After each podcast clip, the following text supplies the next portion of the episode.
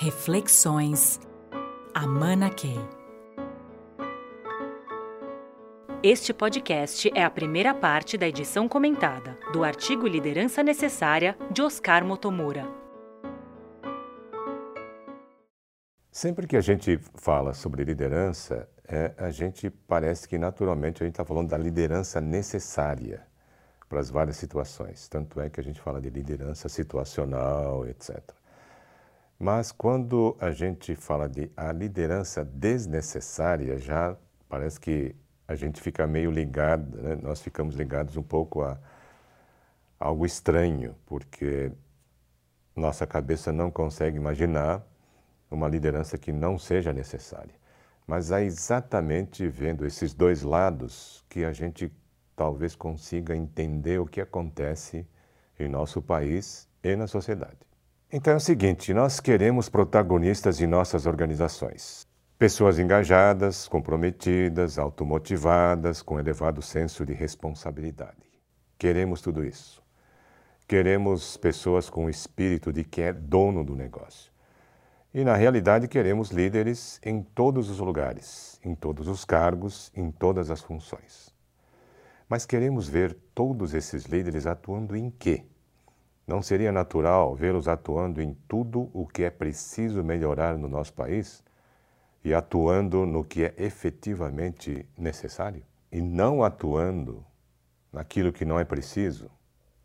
Então, todo cidadão bem informado tem uma noção clara dos problemas crônicos que temos em nosso país, na educação, na saúde, na segurança etc., e que, por sua vez, estão presentes na raiz de muitas outras disfunções encontradas nos mais diferentes setores da nossa economia e de nossa vida em sociedade.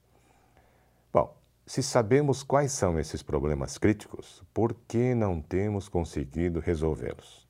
Onde estão os líderes capazes de fazer diferença na erradicação desses problemas? Se esses líderes existem, por que não estariam atuando no que é efetivamente necessário? E nesta reflexão, vamos pensar juntos sobre essas e muitas outras indagações, em busca de insights que nos conduzam a efetivas soluções para as equações que nós, como sociedade, temos a responsabilidade de resolver, até pelo legado que queremos deixar para as futuras gerações. Então vamos iniciar esta reflexão tendo como pano de fundo um grande paradoxo que existe em nosso país. De um lado, temos um dos maiores PIB do mundo e, ao mesmo tempo, por outro lado, um índice de desenvolvimento humano, um IDH, em torno da centésima posição dentre os mais de 200 países. O que está gerando essa situação paradoxal? Excesso de líderes preocupados apenas com a maximização do PIB, escassez de líderes preparados para atuar nas áreas ligadas ao bem-estar da população, nas quais há problemas crônicos, falta de sensibilidade dos nossos líderes para perceber as necessidades mais profundas de nosso país? Ou o problema estaria no jeito pouco criativo, superficial e até negligente de lidarem com as necessidades da sociedade. Afinal, qual seria a liderança necessária em nosso país para eliminar as causas raiz desse e de outros paradoxos com os quais temos convivido há tanto tempo? E a que liderança estamos nos referindo? E que necessidades precisaríamos atender com excelência para conseguir uma evolução mais equilibrada do país? Então vamos refletir sobre essas questões. Comecemos identificando as nossas necessidades mais evidentes, percebidas, grosso modo, pela maioria da população, e os aspectos mais sutis em torno delas. Além dessas, quais são as nossas necessidades menos evidentes, das quais nem mesmo as pessoas nos principais postos de liderança e poder em nosso país parecem ter consciência? E por outro lado, quais as nossas pseudo-necessidades que, por sua alta demanda, mesmo que artificialmente gerada, acabam absorvendo muitos recursos e muita energia dos nossos protagonistas e líderes, embora sejam necessidades ilusórias. Ao refletir sobre as necessidades mais evidentes que nós temos, essas são as necessidades que estão na consciência de todos. Falamos muito sobre elas, formalmente em reuniões, informalmente entre colegas, amigos e familiares, mas sempre superficialmente sem nos aprofundar. Raramente chegamos aos seus aspectos mais sutis, menos óbvios. Neste momento, a ideia é refletir sobre elas, levando em conta esses aspectos que podem estar passando despercebidos pela maioria, inclusive de nossos líderes. A primeira delas seria a necessidade de ética e confiança. Sem ética, não é possível otimizar a economia. Essa frase sintetiza muito bem a entrevista que fiz com Jeffrey Sachs, na época professor de economia na Escola de Governo de Harvard e hoje diretor do Earth Institute da Columbia University, à frente do projeto Hunger, em prol da erradicação da fome no mundo. Racionalmente sabemos que a frase de Sachs faz sentido, mas no Brasil e em outros países vemos economias operando muito abaixo do possível exatamente porque estão longe de atuar no setor público ou privado com base na ética e na confiança. Na realidade, acontece exatamente o contrário. Atua-se com base na desconfiança. Basta ver o custo-controle do nosso país ou o custo que os controles representam em nossa própria organização. Compreendemos a ideia implícita da frase de Sachs porque ela ressoa em nós. Imaginamos como seria o nosso país se não houvesse corrupção e todos fossem éticos, todos confiassem em todos, inclusive em nossas instituições. Ninguém tirasse vantagem de ninguém e buscássemos acordos em que as partes ganham e a sociedade também. Ou seja, buscássemos atuar em nosso dia a dia visando melhorar o todo, o bem-estar de todos, da forma mais inclusiva possível. Nesse sentido, gosto da definição de ética que vem da filosofia. Ética é a escolha pelo bem comum. A definição é simples, mas não deixa dúvidas. Se a decisão, negociação, solução não for em prol do bem comum, ela não é ética. Ao debatermos a ética, até que ponto essa definição é hoje em dia algo cultural e local e não universal? Durante a Eco 92, no Rio de Janeiro, iniciou-se um primeiro diálogo em torno desse tema. Na opinião dos povos da Terra, qual seria a visão de bem comum? Com base nessa consulta, surgiu a Carta da Terra, Earth Charter, que trata do tema da forma mais inclusiva possível, levando em conta não só os seres humanos, mas todos os seres vivos e a vida em seu sentido mais amplo. Por isso que a Carta da Terra parece hoje, o melhor referencial para uma evolução equilibrada do planeta e para a tomada de decisões da forma ética, no próprio governo, nas empresas, nas instituições da sociedade civil, no cotidiano de cada cidadão. Trata-se de uma definição de bem comum que transcende a visão parcial, cultural, doutrinária. Nasceu para ser universal com a participação dos cidadãos, dos povos da terra e não dos governos. Daí a legitimidade e a sua universalidade. Bom, aqui a gente poderia refletir juntos. É? Se ética é a escolha pelo bem comum, o que seria não ético em nosso dia a dia? Seria ético não agir em prol do bem comum por causa das dificuldades e incertezas? Seria ético omitir propostas, ideias e ações pelo bem comum para não contrariar a maioria? Seria ético permanecer no conforto do viável em vez de tentar viabilizar o aparentemente impossível? Seria ético conformar-se com a letra da lei em vez de lutar pelo espírito da lei? Seria ético não colocar uma ideia em prática pelo risco de não ser reconhecido como autor dessa ideia? Seria ético entrar no jogo fingindo não perceber as manipulações em processo? Seria ético deixar tudo como está porque o caminho para o bem comum é complexo e difícil de implementar? Seria ético ficar em silêncio e deixar o medo prevalecer? A omissão da maioria silenciosa não seria algo claramente não ético? Não estaria nesses aspectos menos óbvios a raiz da resiliência das mais variadas formas de corrupção em nosso país e também o caminho para sua erradicação? Na medida em que a corrupção seja erradicada e restauremos a ética em todos os setores, não estaríamos resolvendo pela raiz os problemas de desigualdade que caracterizam o nosso país, inclusive a fome, a pobreza, as condições não dignas de moradia, o acesso deficiente a serviços básicos e a falta de oportunidade para a evolução pessoal e a melhoria da qualidade de vida? Estas são algumas das reflexões que, se fizermos em conjunto e gerarmos diálogos profundos, muitas soluções e muitos caminhos eh, serão criados coletivamente. E muitos desses problemas seriam sanados com razoável velocidade. Além da necessidade da ética e confiança, que todos nós sabemos que precisamos né, atender, é, existem outras necessidades evidentes. Uma delas é aquela necessidade sobre a qual nós falamos muito, a necessidade de educação de qualidade para todos. E nesta área prioritária da educação, o nosso nível de aspiração tem sido muito baixo. Falamos muito sobre isso, mas a nossa aspiração não está nem perto de onde deveria estar.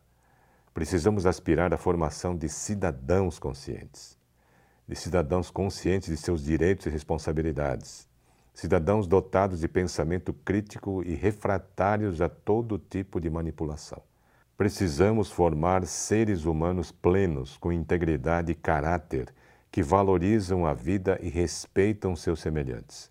Precisamos de uma educação baseada em valores e na ética, que promova uma cultura de paz e não violência.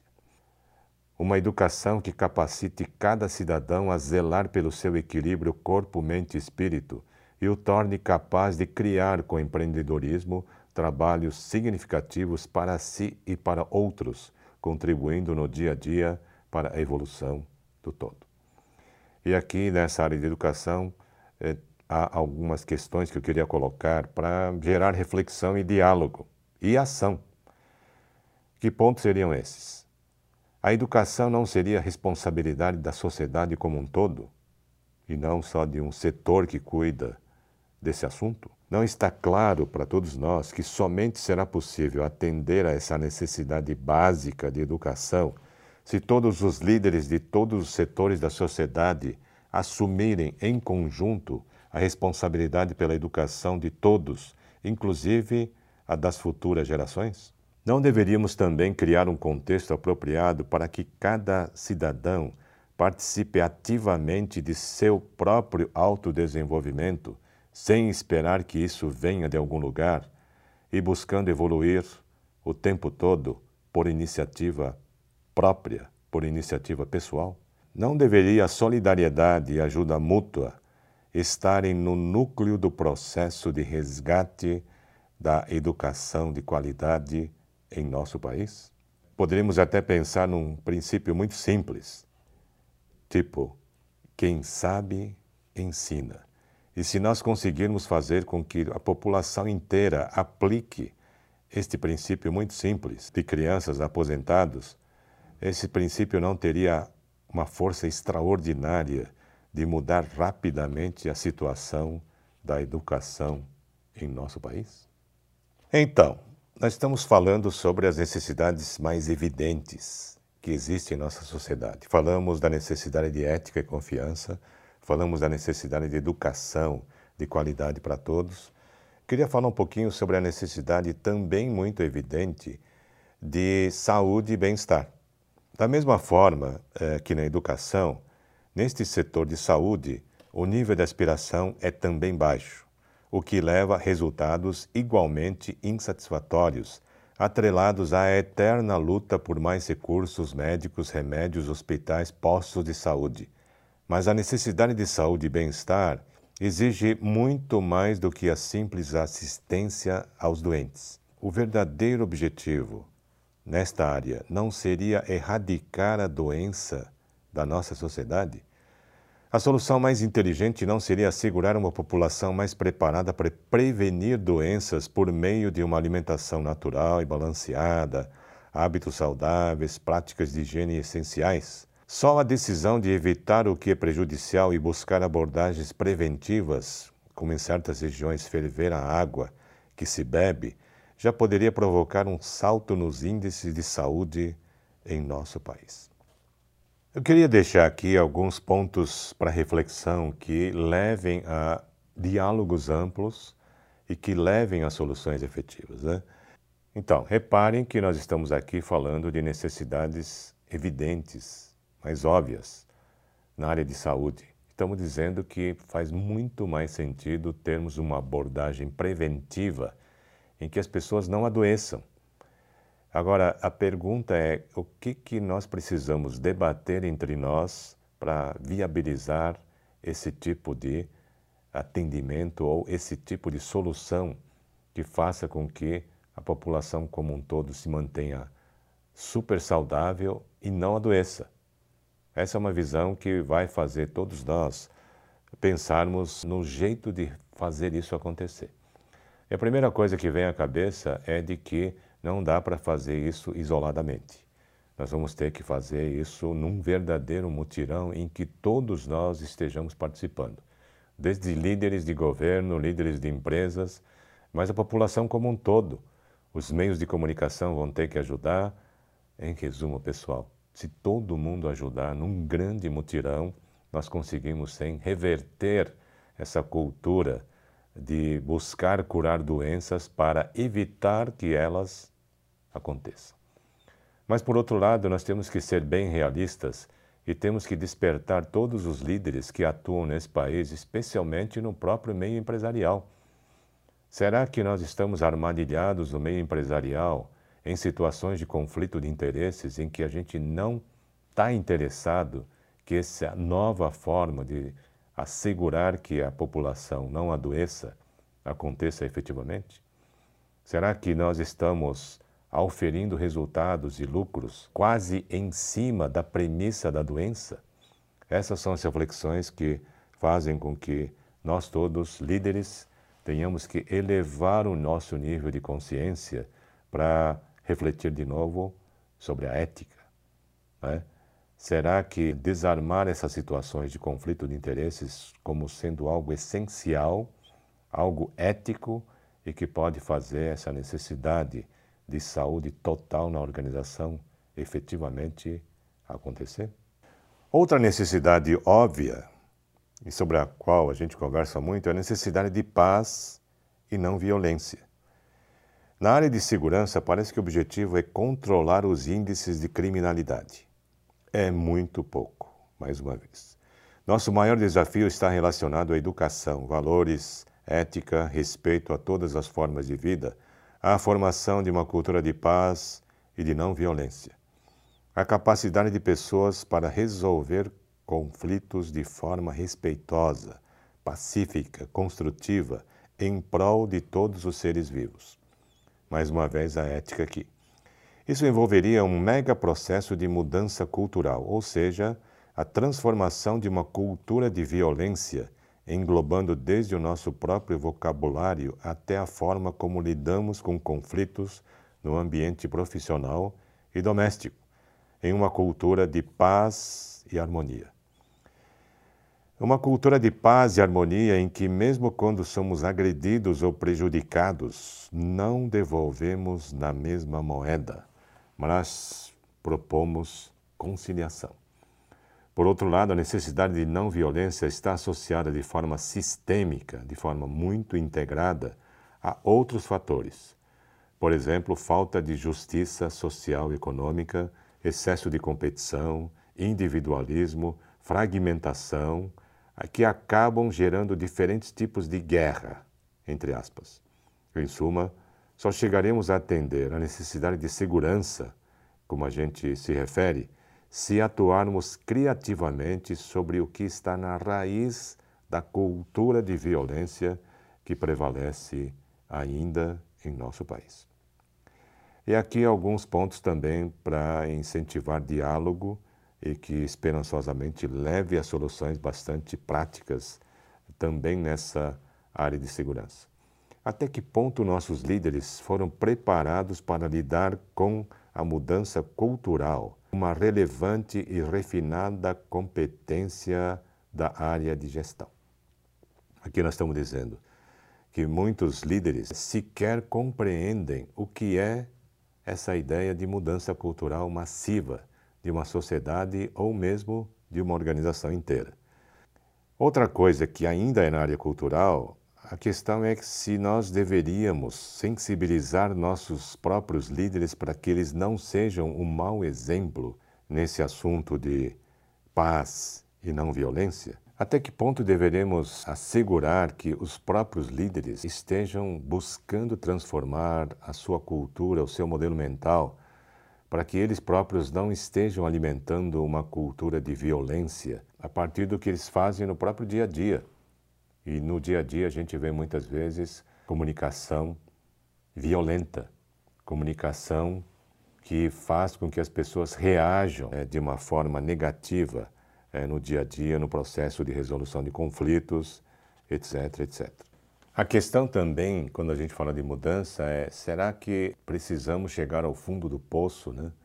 E até a organização começar a perder talentos e começarmos a ter problemas sérios de resultados, seja em organizações ou na sociedade, para então aprendermos a ter uma forma mais participativa e menos hierárquica para que os resultados efetivamente apareçam? Aqui nós estamos dizendo quem começa esse processo. Porque enquanto as pessoas estiverem numa cultura hierárquica, de exercício de poder, de subordinação, nós não conseguiremos chegar a essa cultura de paz. Mas quem dá o primeiro passo?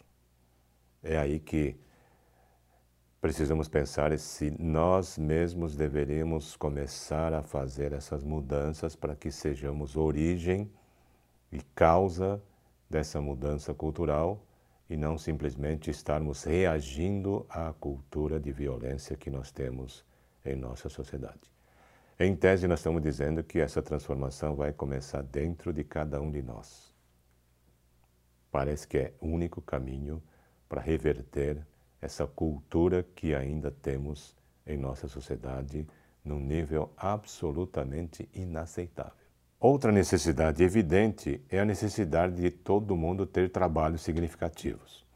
É quando a gente começa a falar de emprego, desemprego. Aqui eu queria só fazer um parênteses, porque nós estamos nessa primeira parte da reflexão falando sobre as necessidades, estamos falando sobre necessidades evidentes, óbvias e que todo mundo percebe. E ainda não chegamos ao capítulo das necessidades que não são sequer percebidas. E temos ainda terceiro, a terceira parte dessa reflexão que vai falar de é, necessidades que não são necessidades, são pseudo-necessidades ou necessidades artificiais. E a reflexão total aqui vai exigir que a gente reflita sobre esses três tipos de necessidades. Nós estamos ainda nas necessidades óbvias e sobre cada uma dessas necessidades óbvias, nós estamos falando sobre um novo jeito de enxergar o processo de solução dessas necessidades que estão aí, continuam aí por décadas e até séculos. Ou seja, são necessidades que viraram doenças crônicas. E a, o que está subjacente a essa reflexão é: sim, se fala muito sobre essas coisas, mas a gente não consegue resolver. Por quê? Estamos também refletindo sobre os caminhos que nos levarão a fazer o crônico sair da mesa. Então, só para a gente é, não se perder nessa reflexão, nós estamos ainda no capítulo das necessidades mais evidentes, óbvias.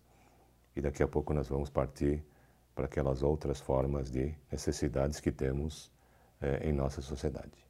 E estamos falando de liderança necessária. Então, agora vamos falar um pouco sobre a necessidade também evidente de que todo mundo precisa de trabalho. Mas estamos dizendo, a verdadeira necessidade não é só ter um emprego, é de ter trabalhos significativos. É isso que gera a verdadeira felicidade das pessoas. Não é só o índice de desenvolvimento humano que mede algumas variáveis, mas é algo que consiga nos levar a essa visão de que na sociedade nós precisamos trabalhar para que a população inteira esteja feliz. Algo um pouco abstrato, mas é algo que deve nos guiar e senão nós estaremos simplesmente trabalhando em função de índices indiretos, o que é, é estranho e absolutamente burocrático e que não resolve e deixa as coisas crônicas. Em relação ao conceito de emprego e renda, nós vamos precisar transformar, reinventar a própria expressão. O que as pessoas realmente precisam é de um trabalho digno, significativo, no qual possam expressar sua criatividade e, ao mesmo tempo, contribuir para o bem comum. Poucas organizações buscam formas inovadoras de tornar o trabalho mais enriquecedor, estimulante, menos mecânico e massacrante. Longas horas sob pressão no encalço de metas que crescem a dois dígitos a cada ano.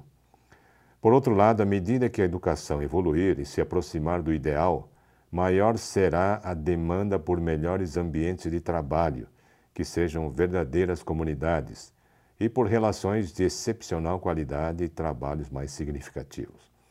Empresas que trabalham com produtos supérfluos tenderão a ter mais dificuldade para contratar bons funcionários, pois os profissionais mais conscientes darão preferência às organizações que ofereçam contratos de mais qualidade e maior potencial de contribuição para o todo maior.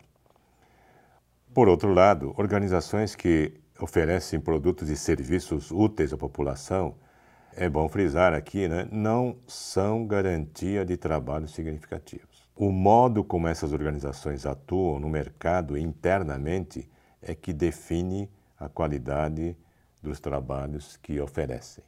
Portanto, não dá para se acomodar, falar assim, eu estou fazendo produtos para a área médica, mas o trabalho que as pessoas desenvolvem, em, não obstante o fato de o produto ser nobre, é mal estruturado, mal desenhado e as pessoas estão infelizes.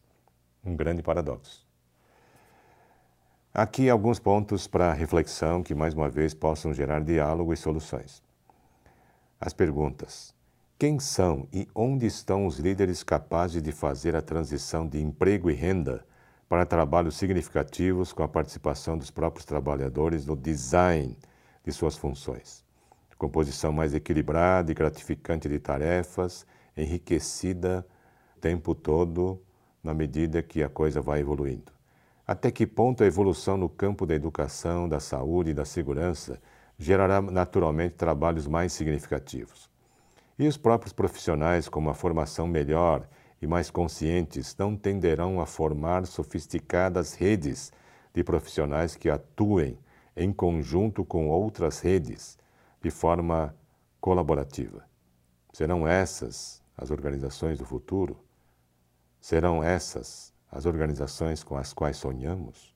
Ou isso já está acontecendo dentro da grande rede da internet? Nesse sentido, esse processo mais natural, orgânico, biológico de criação de trabalhos significativos não gerará um contexto sustentável de pleno emprego pelo ritmo com que as necessidades emergentes forem biologicamente atendidas num processo de auto-organização.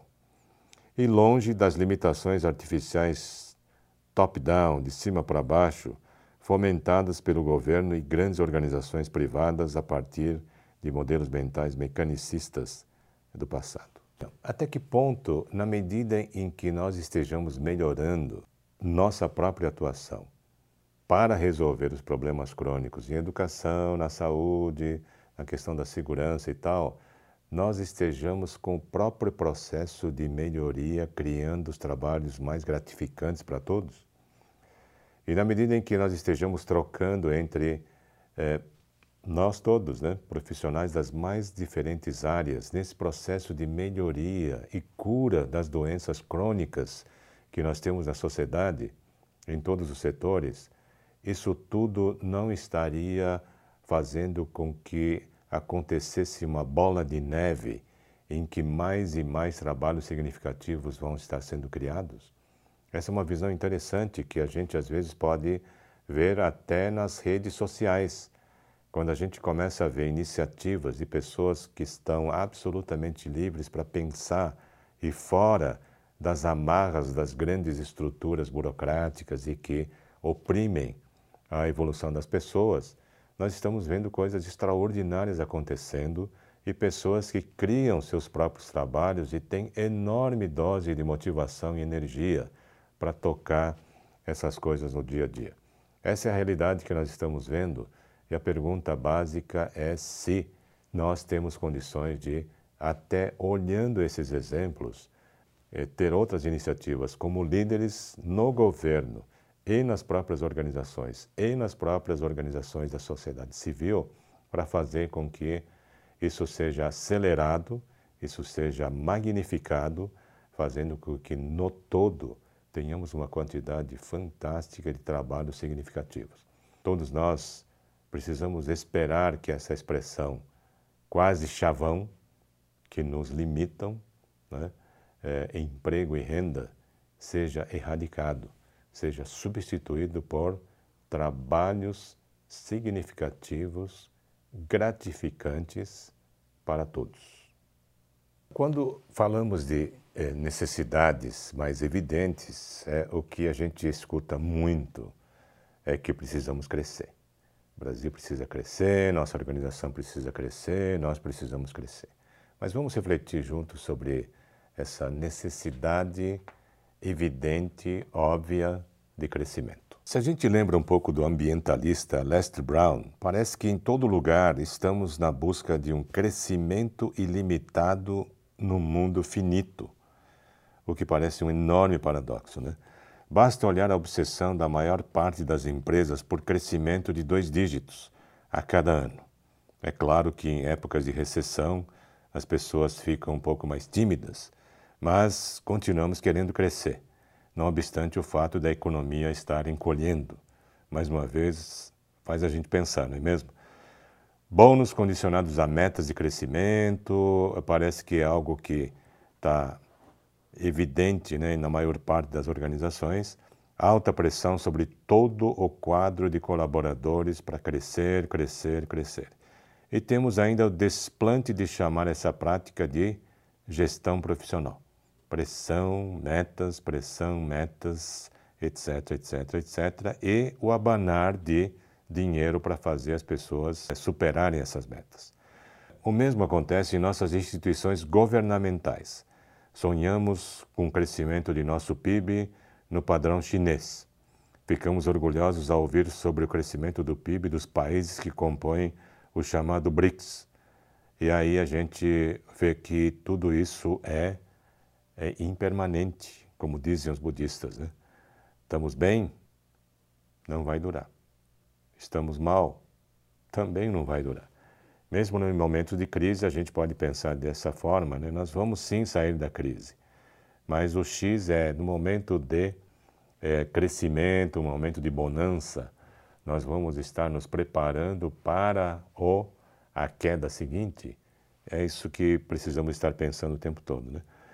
Mas melhoramos o padrão de consumo da população do país, muitas vezes, e isso é bom, mas só para fazer o PIB crescer?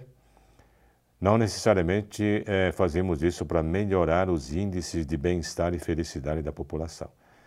Então, nós já dissemos que nossos índices de DH são muito baixos e definitivamente não somos o sétimo melhor do mundo em educação, saúde e segurança.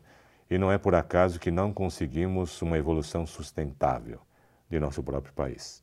É só olhar esses altos e baixos que a gente continuamente vem vivendo. Falta equilíbrio no nosso crescimento. Buscamos o que o mundo todo busca sem refletir se essa obsessão por crescimento, na verdade, não seria um câncer capaz de fazer todo o conjunto entrar em colapso. Os sinais já estão à nossa volta. Crises sucessivas do tipo econômicas, ambientais, políticas, sociais e ainda vistas como episódicas, quando há muitas evidências de que são parte de uma crise maior, sistêmica e suscetível a muitos outros desdobramentos. E aqui, mais uma vez, alguns pontos de reflexão, e sempre pontos de reflexão que nos levem a diálogos mais profundos que também gerem soluções sustentáveis. Por exemplo, existirá crescimento sadio e crescimento doentio? Será que crescimento é sempre algo saudável? Será que o crescimento não virá a ser benéfico somente quando gerado por uma estratégia integrada de país? Uma estratégia bem formulada e sistemicamente interconectada? uma estratégia capaz de assegurar uma evolução equilibrada, sempre, do todo. Essa estratégia não teria que estar vinculada a vocações nucleares do país, baseadas nas características da população, de seus ativos ecológicos, etc., e não só uma estratégia que copia o que outros países fazem? Qual a contribuição única que nosso país pode oferecer à evolução da sociedade global? Qual o propósito maior de nosso país? De que forma os líderes dos diferentes setores poderiam dialogar sobre propósito e estratégia integrada de país de maneira ética e desvinculada de interesses particulares e com foco sempre no bem comum? Até que ponto a estratégia de país, ou até que ponto uma estratégia integrada de país só fará sentido se for produto de um diálogo amplo inclusivo, genuinamente democrático e não hierarquicamente imposto. Não é evidente que o crescimento só será sadio quando orientado por uma visão de futuro que sirva como guia para uma evolução orgânica, biológica, auto-organizada com a participação de todos. O crescimento errático de nosso país não teria como causa raiz exatamente a ausência de uma visão e de uma estratégia integrada de país? Essa reflexão, mais uma vez, só para a gente estar acompanhando o par e passo né, desse processo, nós estamos dizendo que é, nós temos três necessidades e estamos falando de liderança o tempo todo. Estamos falando de será que, como líderes, estamos atendendo a necessidades óbvias da melhor forma? E a outra coisa que nos faz refletir mais uma vez sempre é esse negócio de por que, que essas coisas a gente está vendo aparecer o tempo todo, passem anos, passem décadas e passem séculos?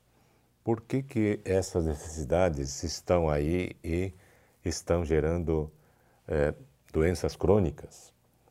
Então, mais uma vez, aqui nós estamos falando de necessidades óbvias e evidentes que todo mundo percebe, sobre as quais nós conversamos, inclusive nas mesas com os amigos. E, mas por outro lado existem as necessidades é, que ninguém nota, que estão lá, mas são muito sutis e que sequer nós, mesmo nós líderes, não percebemos. E tem a terceira, que eu gostaria de dar uma ênfase especial também daqui a pouco, sobre as necessidades artificiais ou seja, necessidades que não são essenciais e que a gente acaba investindo um tempo enorme dos nossos líderes e da nossa própria liderança para atender. Atender ilusões? É sobre isso que a gente vai falar daqui a pouquinho. E o assunto inteiro que nós estamos trabalhando nessa reflexão é a liderança que precisamos em nosso país. Reflexões Amana Key. Este podcast é a primeira parte da edição comentada do artigo Liderança Necessária de Oscar Motomura.